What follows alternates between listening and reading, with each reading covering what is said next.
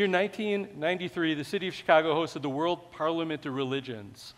And at this gathering, there were thousands of delegates from all kinds of uh, religions around the world.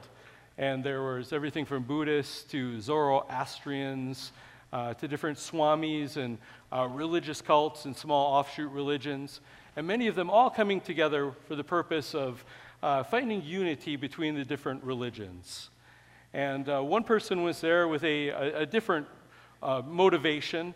Uh, Dr. Erwin Lutzer of Moody Memorial Church in Chicago uh, was decided to, to go and to engage with some of these people at this, this Parliament of World Religions. And he says as he went around to the different uh, stations and different booths and different displays, he said he wanted to find if there was any religion out there, another religion that claimed to have a sinless Savior. And he said he went, he started, he went uh, to a Hindu Swami and asked them if there was a, any uh, you know, Hindu swamis that were uh, sinless, if they had a, a, sinless savior. And the swami got irritated with them and said, if someone claims to be sinless, uh, they're not Hindu. And Lutzer went around to some different booths. He went around uh, to, to the Buddhists and talked to them.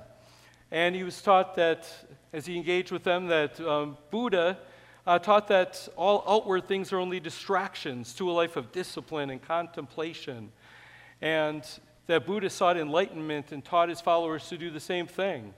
Uh, but that Buddha died seeking enlightenment.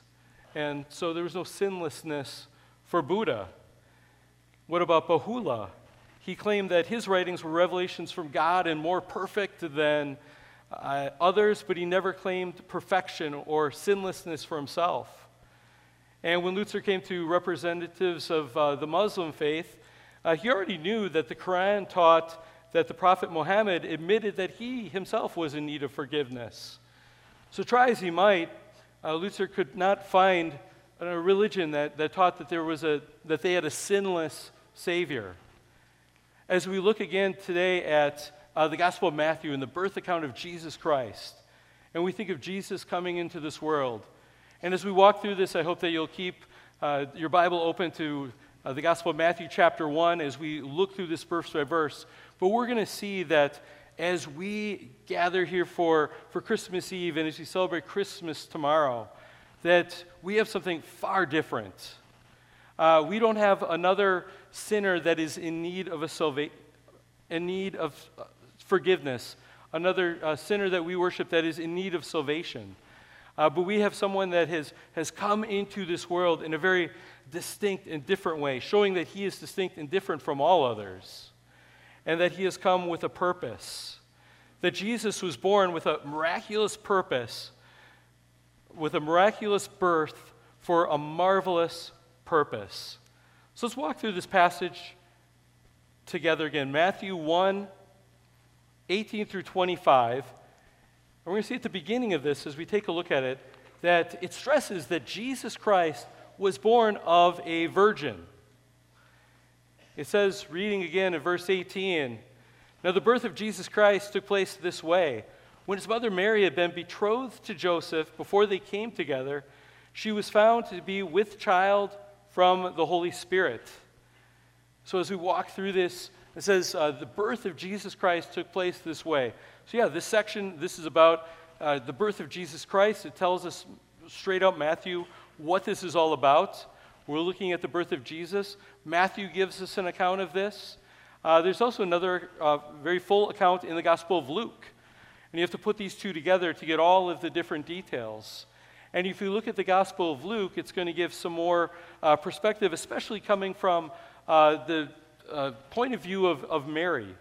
Whereas Matthew's account really gives us a point of view, especially with Joseph. But we see here talk, when it talks about the birth of Jesus, it's actually the word Genesis. It means origin, the origin of Jesus Christ. And we're seeing, in one sense, his, uh, as the, the Son of God, uh, he had no origin. That as God, the second person of the Trinity existed for all eternity. But as far as the God man, Jesus coming into this world, this is how it took place. And it says, when his mother Mary had been betrothed to Joseph. Uh, betrothed, uh, for us, we'd have an, we would think of this as the word for engagement. That uh, two people, they're not married yet, uh, but engaged. Although for the Hebrews, betrothment uh, was a, a more, even more serious thing, an even more binding thing uh, than what we think of as engagements. And so in verse 19, when we look ahead, you're going to see that uh, it even refers to Joseph already as her husband. But he was only the husband in the sense of being betrothed, not of actually being married quite yet. And so in this period, they're not quite married yet. And so they were not yet having uh, the uh, sexual relations that a husband and a wife would have together once the marriage was finalized. And that's what it says in this verse uh, that they were betrothed, but before they came together, and that's what it means, it came together here, uh, she was found to be with child from the Holy Spirit, which we're see that's, that's a big deal. Because under normal circumstances, you're not found to be with child until after a man and a woman have come together, because that's how biology works. So she was with child, and it says here, specifically from the Holy Spirit, that this was a miraculous thing. This was caused by God the Holy Spirit. We believe there is one God who exists as Trinity God the Father, God the Son, and the Holy Spirit. And this was a miracle of the Holy Spirit causing Mary to become pregnant. As I mentioned, Luke's gospel gives us the perspective from Mary. And when we look at that, we realize that uh, the Lord through the angel Gabriel, had appeared to Mary to, uh, before this happened to let her know what was going to happen. And Gabriel appeared to her, told her that this was God's plan for her. And in uh, Luke, it records Mary saying, Behold, I am the servant of the Lord. Let it be to me according to your word. And the angel departed from her. So, this is something that God, for his reasons, chose this young woman, Mary, uh, to be the one to, to carry the one that would be God in her womb. And that Mary was willing to do this, knowing this was going to be a difficult thing. How is she going to explain this? What was this going to mean for her life? And so, for Joseph's perspective, we see in verse 19 of book of Matthew, it says, And her husband Joseph, being a just man and unwilling to put her to shame, resolved to divorce her quietly. As I mentioned, this talks about this from Joseph's perspective. And just imagine how you would feel as a young man, a godly man. It says here he's a just man. So he was uh, making sure to uh, preserve her purity, uh, to do things the way that God wanted them to do, uh, to wait until the marriage was, was finalized before they came together. And I'm sure he was looking forward to this, as any person would, that he had this, this, this uh, beautiful young lady, a godly, godly young lady. And then all of a sudden, he finds out that she's pregnant. You know how devastated he must be. Because your first instinct is not to think, well, I bet I know what happened. I bet the Holy Spirit did this. And that she's still a virgin. I'm sure he was devastated. But it says he was a just man, so we see that, uh, that he's still filled with compassion towards her. And that's why it says, being a just man and unwilling to put her to shame, he was heartbroken. He had to assume that she had been with another man and had betrayed him in that way, but yet he didn't want to just put her to shame. He didn't want to drag her through the mud, but he thought he would divorce her quietly. Now, we think of, again, divorce usually as referring to after a couple is married. And this is, again, why betrothal in the Hebrew culture is, is a more serious uh, thing, even though they weren't completely married and finalized yet. This would not have been sin for Joseph to do this. They weren't married yet.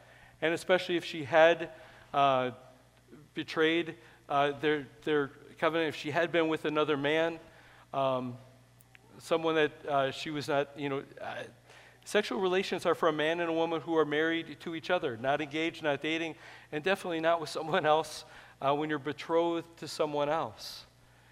But he didn't want to put her to shame. He wanted to break off the, the engagement, and that's what it means by divorcing her. obviously with a very broken heart. But then verse 20 tells us kind of what happened next that God steps in. It says, But as he considered these things, notice he didn't rush off to a rash decision. He didn't very quickly just run off to, to do this. He didn't uh, just react at the, the drop of a hat. You know, and that's a lesson for us too. There's times we need to step back. We need to think. We need to be careful before just reacting to something.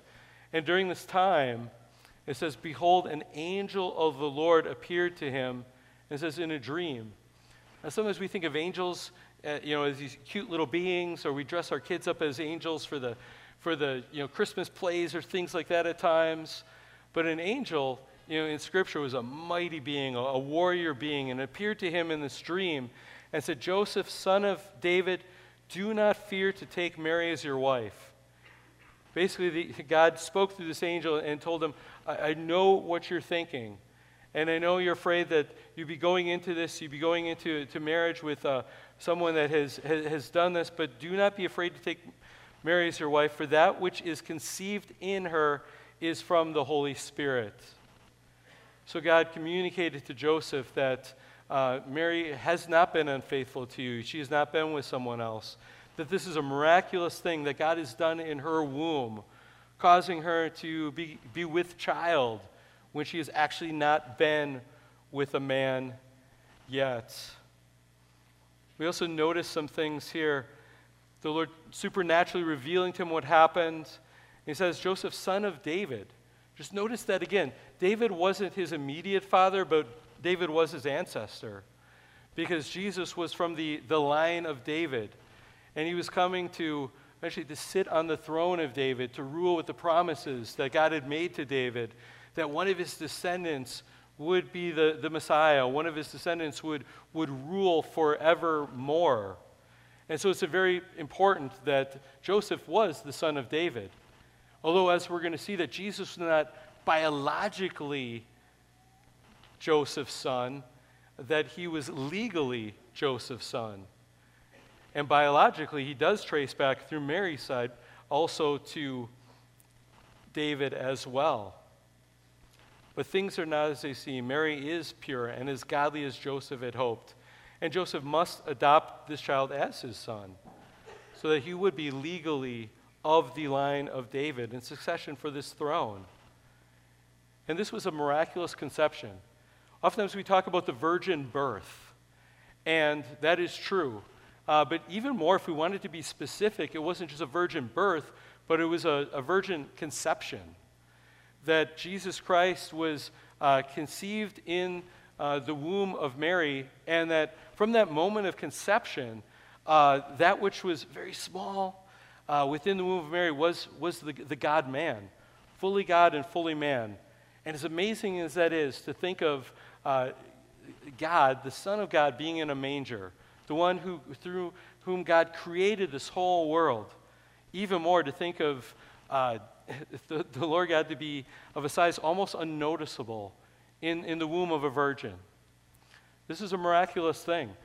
There's some skeptics that say, well, how can we, as modern people, believe in something like the virgin birth or the virgin conception? And they tend to think, well, those, those Hebrews back in those days, you know, they were gullible and they could believe this type of thing. I'll tell you, people in those days, they still understood where babies came from. Okay, they still understood that a child does not come into this world unless there is a man and a woman that come together in a certain way. They understood this. They understood that this was not a normal thing, that this was a miraculous thing, that this was of God. And that was the point. Them to know that this was God's doing. This was a miraculous birth. This was a miraculous conception. Some people think, well, the virgin birth, that's just an impossible thing. I'll tell you, I've never had a problem believing in the virgin birth. And I don't think you should either. I believe that God created this whole world, okay? And I believe that God caused all the matter, everything in this world, to come into existence uh, in an instant. And that in a period of six days, God was able to shape this world into what we have, that He was able to, to create life. And bring everything together. And he did that very, very quickly. He wouldn't even have had to take six days if he wanted to, but he did. I was at a, at a body shop a few months ago because I had some hail damage on my car uh, from back in April.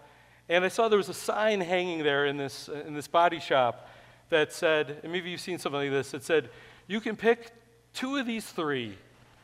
And it said, you can have it fast, you can have it good, or you can have it cheap. I said, but you can't pick all three. If you want it fast and good, it won't be cheap. If you want it good and cheap, it won't be fast.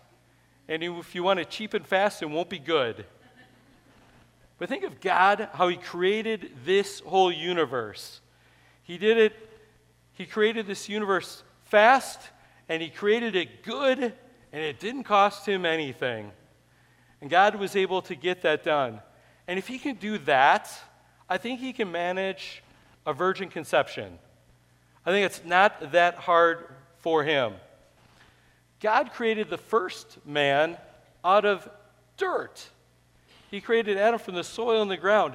If he can create Adam from dirt, I think he can take create Jesus when he's got a lot more to work with there. He would already have material from Mary, and we don't know how, exactly how it works. There's mystery involved in this. We know there is. Mary would not have had a, the, a Y chromosome that's needed for a male. So, again, how biology works.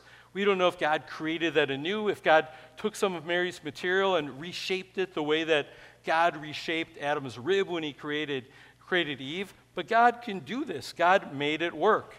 And so I'll tell you this that you, if you believe in God, you can believe in the virgin birth. If you believe that God exists and who he is and what he's done, you can believe in the virgin birth. But it is a miracle. And that was the point of it. And it shows that Jesus is Joseph's legal son. But again, he's not his biological son. He came from Mary biologically, but he did not come from Joseph. But legally, he did come from the line of Joseph. Uh, recognized by him as his father, adopted uh, by him, and this was necessary. The legal throne so that David would, uh, in this lineage, so that he'd be qualified to be of the throne of David and to fill those promises that were made to take place through him, but not biologically through him. And this points to the sinlessness of the Messiah, the sinlessness of Jesus Christ.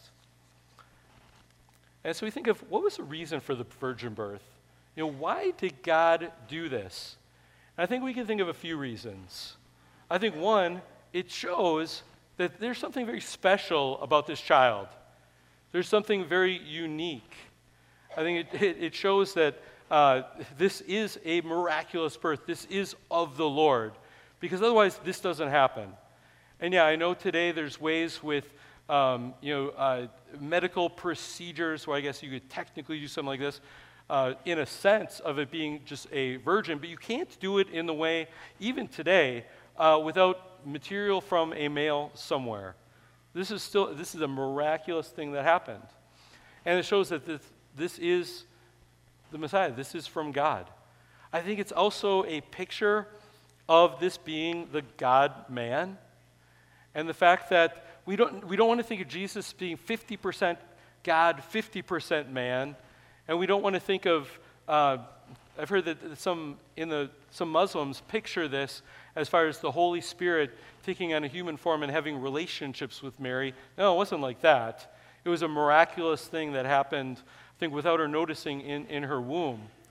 But through this, I think it helps us to realize who Jesus Christ is. That Jesus Christ is the God man, that he is fully divine and has always been fully divine, but as of that moment of conception, is also an authentic human being, fully man, fully human. And that he needed to be both of these. He needed to be God and he needed to be human in order to, fill, in order to fulfill the mission that God had given him. But I think also a very big reason for the virgin birth is to protect the sinlessness of the God man. Now, he's God, and as God, he could not sin. But did he inherit Adam's guilt? Was this imputed to him? Did, was he, did this uh, was he, it passed down to him? And it seems that the virgin conception was necessary for Jesus to be born without being affected by Adam's sin, so that he would be born sinless. And throughout the ages, people have had different theories how this works. Some uh, believe, and could be correct, that the sin nature, remember Adam and Eve, they were created sinless, they were created perfect, uh, but they rebelled against God and they sinned, and then humanity fell into sin. And now their, their nature was changed. And since then, we have all come into this world as sinners. That's our default setting. We come into this world with a sin nature.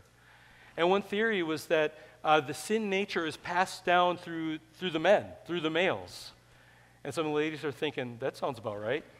Uh, but if that is the case, uh, then it could be that the reason that Jesus did not have a human father was to, to be a firewall there, to keep that sin nature from being passed down. Now, even if that's not how it takes place, even if it's just that uh, sin is imputed to all of Adam's descendants because he is the representative head, that still Jesus uh, having a virgin birth means that Jesus was not born in Adam. He was not born with him as the, his, his ultimate uh, father, that Jesus instead was a new federal head, representative head for humanity. And therefore, his sin, the sin of Adam, was not imputed to him. The Bible is really clear that Jesus was sinless. He was pure. He was sinless from the beginning, and he was sinless until the end. Hebrews 4 5 says that Jesus was tempted in every respect, just as we are. He endured these things, he knows temptation. But it says specifically, but without sin. And it's really important for you and I to believe that Jesus was sinless. I've talked to some people and talk to them, who do you believe Jesus is? And I've asked them, do you believe that Jesus sinned just like us? And when I talked to you, he said, yeah, I, of course he did. I said, oh, we got to talk.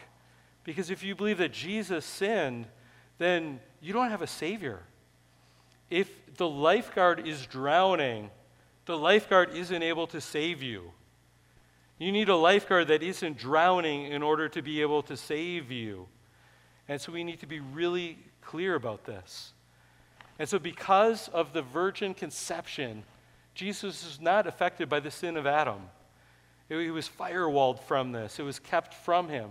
And so Jesus is a sinless Savior, a sinless Savior for us, and the beginning of a, a new type of humanity, a fresh start. 1 Corinthians 15 45 calls Christ the last Adam. He's a, he's a new Adam, a new start to humanity. The first Adam failed and fell into sin. And we all are culpable for that. And we all follow in his footsteps, sinning and sinning. We need a Savior who is different, who is sinless. And Jesus is the only one. Later in his book, Christ Among Other Gods, where Erwin Lutzer talks about being at the Parliament of World Religions, later on, Erwin Lutzer writes this. He says, Scan the religious histories. Go to the library and read all about the great religious leaders of history. Read not simply what they taught, but what they had to say about themselves.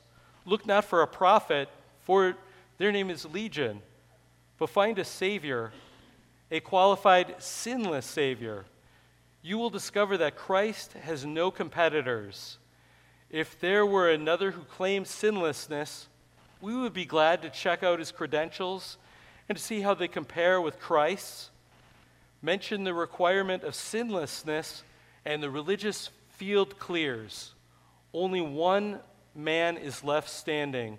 Christ lives up to his name. We see the name Jesus. What is his name and what does it mean? So, Jesus was born of a virgin, and Jesus was born to save. Verse 21 says, She, this is the angel still speaking to Joseph, she will bear a son, and you shall call his name Jesus, for he will save his people from their sins. Jesus does live up to his name.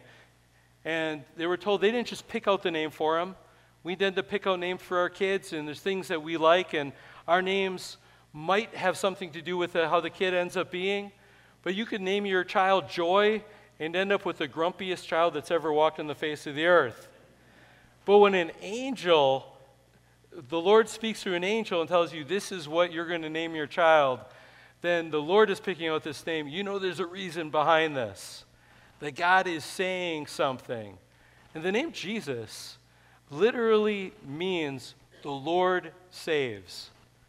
In Hebrew, it would be Yeshua.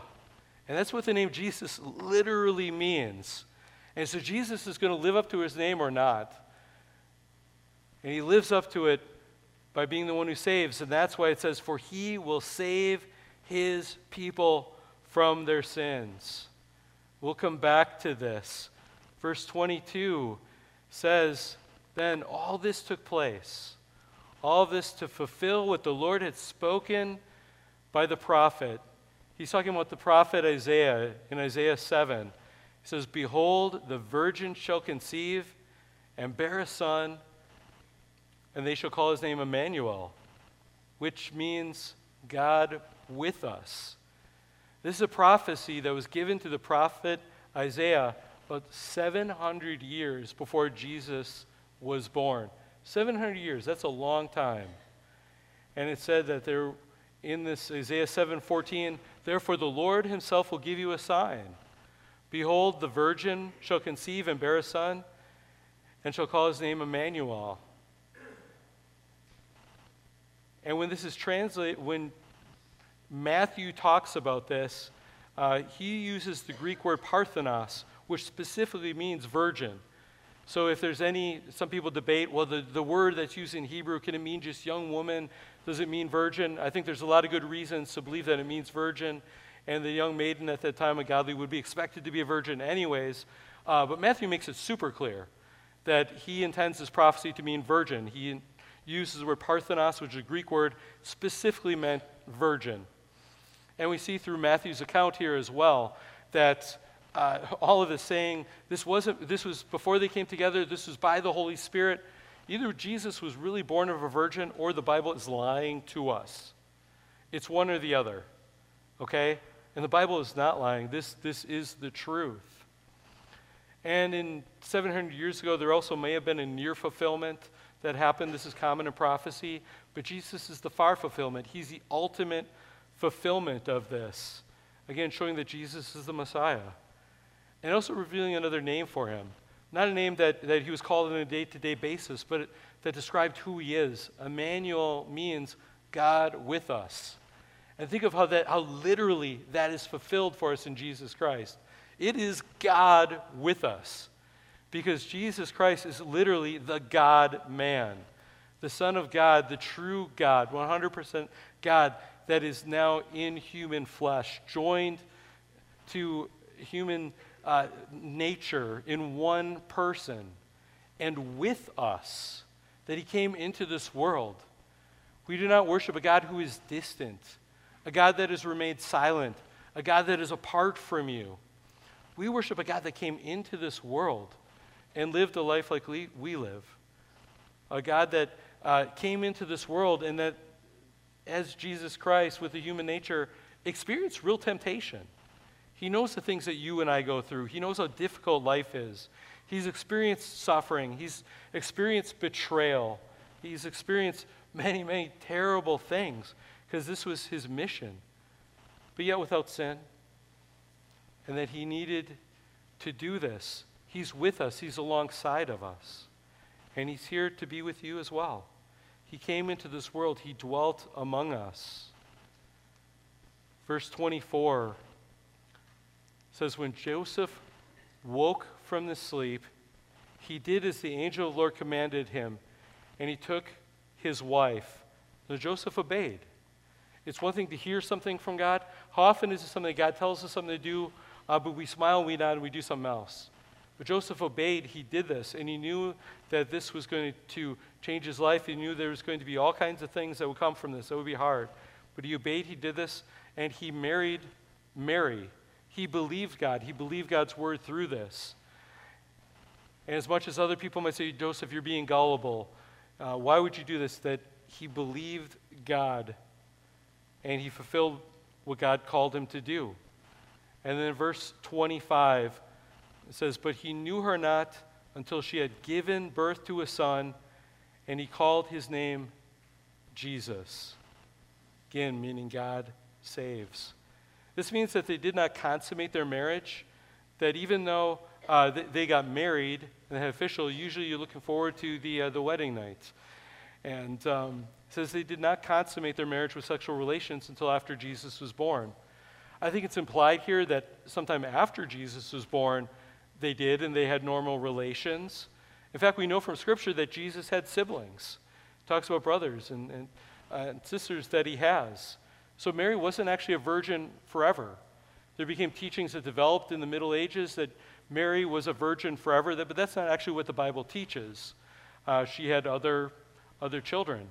There's other things that developed during the Middle Ages too, that uh, even the birth of Jesus, that in order to preserve her virginity and um, biological aspects of virginity, that Jesus actually didn't have a normal birth, but uh, that he was like teleported out of the womb.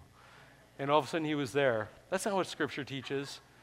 That Jesus had a very unique uh, conception and it was miraculous, but we believe he had a normal birth and came into this world in, in the normal way after this, and that lived a, a human life. But his passage finishes again by saying, and he called his name Jesus. Again, Jesus meaning the Lord saves. What does Jesus save from? For some people say, I heard a child once said, you know, I, I better uh, get my piggy bank and save my pennies because I heard Jesus saves, and I should save too. You know, maybe you've lost a computer file, you're working on something, and uh, you uh, lost your rough draft because you weren't saving. Is that what this means? You know, Jesus saves. We know that's not what this means. A lot of them may have thought this means Jesus is going to save them from their physical enemies. He's going to finally be the, the Messiah is going to be the one that delivers them out of the hands of the Romans uh, from the political oppression that they were undergoing. That's what they were looking forward to. Jesus was going to save them from the Romans. But remember what it said it said, You shall bear a son, she will bear a son, and you shall call his name Jesus. Why?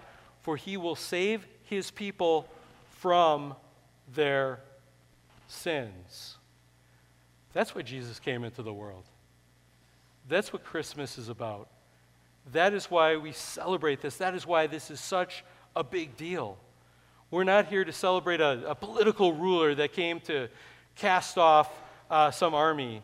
We're not here to worship some enlightened teacher that gave us an example for how to live. We're here to worship the Son of God, the God man who came into this world to save sinners. That's why Jesus came into this world. Jesus was born to save sinners. And this is good news if you are a sinner. This is good news to me because I am a sinner. And the Bible says all have sinned and fall short of the glory of God. And if you're here and you're realizing that you're a sinner, blessed be you. Because now you can know that Christmas is for you. Because Jesus Christ came into this world to save sinners, and there's none of us here who are not sinners. We've rebelled against God. We come into this world with a default setting because of Adam and Eve from the beginning that our hearts are pointed in the wrong direction. We're accountable for uh, that sin, and we're accountable for our sins that we rack up every moment of every day. All the things that we shouldn't do and we do, all the things we should be doing and we don't do those things. We're sinners and we deserve condemnation. But Jesus came into this world to save sinners. And this tell us how did he do this? He didn't come by giving us enlightened teaching, an example to follow, so you can pull yourself by the bootstraps and be a better person. Because that's not how salvation happens. Jesus came into this world as someone that was born to die. That was his mission. He had to live a life first, he had to live a perfect life, and he kept God's law perfectly, the way that none of us have. We're required to keep God's law perfectly. We haven't done that, but Jesus did. And then Jesus died on the cross for our forgiveness. There's a lot of people that are going to think about Jesus. Unfortunately, a lot of people in Christmas, they're thinking about all kinds of other things. And uh, characters that, that don't even exist, they're thinking of um, presents or family, and Jesus isn't even on their radar. But even a lot of people that think about Jesus, I want to ask you are you thinking about Jesus and worshiping him for who he is? Do you know and do you love Jesus for the real reason by which he came? I want to finish by reading you another excerpt here from book by Erwin Lutzer, Christ Among Other Gods.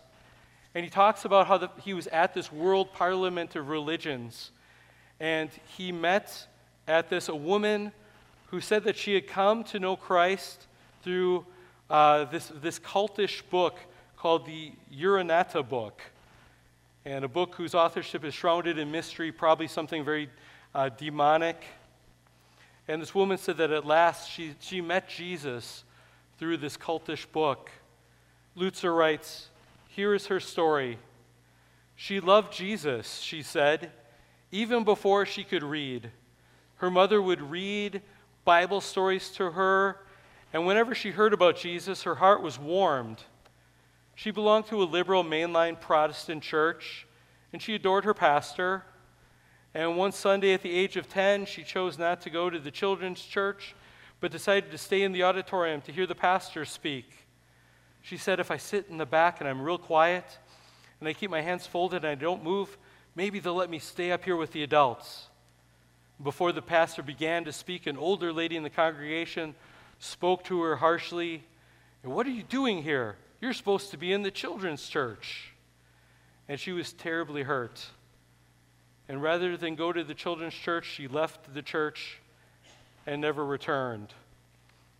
Point out, by the way, we do have children's church. They get to the point where they want to be here. We're glad to have them in the service. It's the goal. Going on, Lutzer writes At the age of 16, she resumed her quest for truth and became involved with a cult, the first one she was involved with. Their authoritarian attitude and demand for money caused her to leave.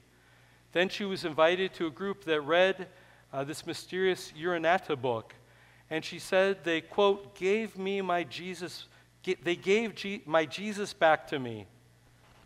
And she asked if she could read a paragraph from the book to me, Lutzer writes. And she chose a story about the compassion of Christ from this false book when Jesus was supposedly only 12. Obviously, she was very touched by his sensitivity. Lutzer writes, I can tell that you love him, I said, noticing the tears, that tears welled up in her eyes. Yes, I do love him, she replied. But why do you love him? I asked. I love him for his compassion. I love him as my Lord. I love him as my teacher. I love him as my friend, she said, holding her arms tightly across her chest. And I asked, Lutzer writes, Do you also love him as your sinless Savior, as the one who died on the cross and shed his blood to forgive your sins and reconcile you to God? She broke eye contact with me, glanced away for a second, and said, I've never thought about it in those terms. To which I replied, Lutzer wrote, If you do not love him as the one who died on the cross for your sins, you do not love him for the very purpose for which he came to this earth. I urged her to love him as Savior, to love him for a reason that corresponded to his name. It is possible to love Jesus even to the point of tears and to love him with fervor and still be lost forever. Yes, many love Christ for reasons that miss the central purpose for his coming. Ultimately, it is not even love for Christ that saves us, it is faith in Christ. Faith for the right reasons in the right Christ that gives us a right standing with God the Father. What a pity to know Shakespeare but not a man of literature, to know Newton, but not as a scientist, But what an eternal tragedy to know Christ as a friend, as a prophet, as a miracle worker, but not as a savior. Unquote.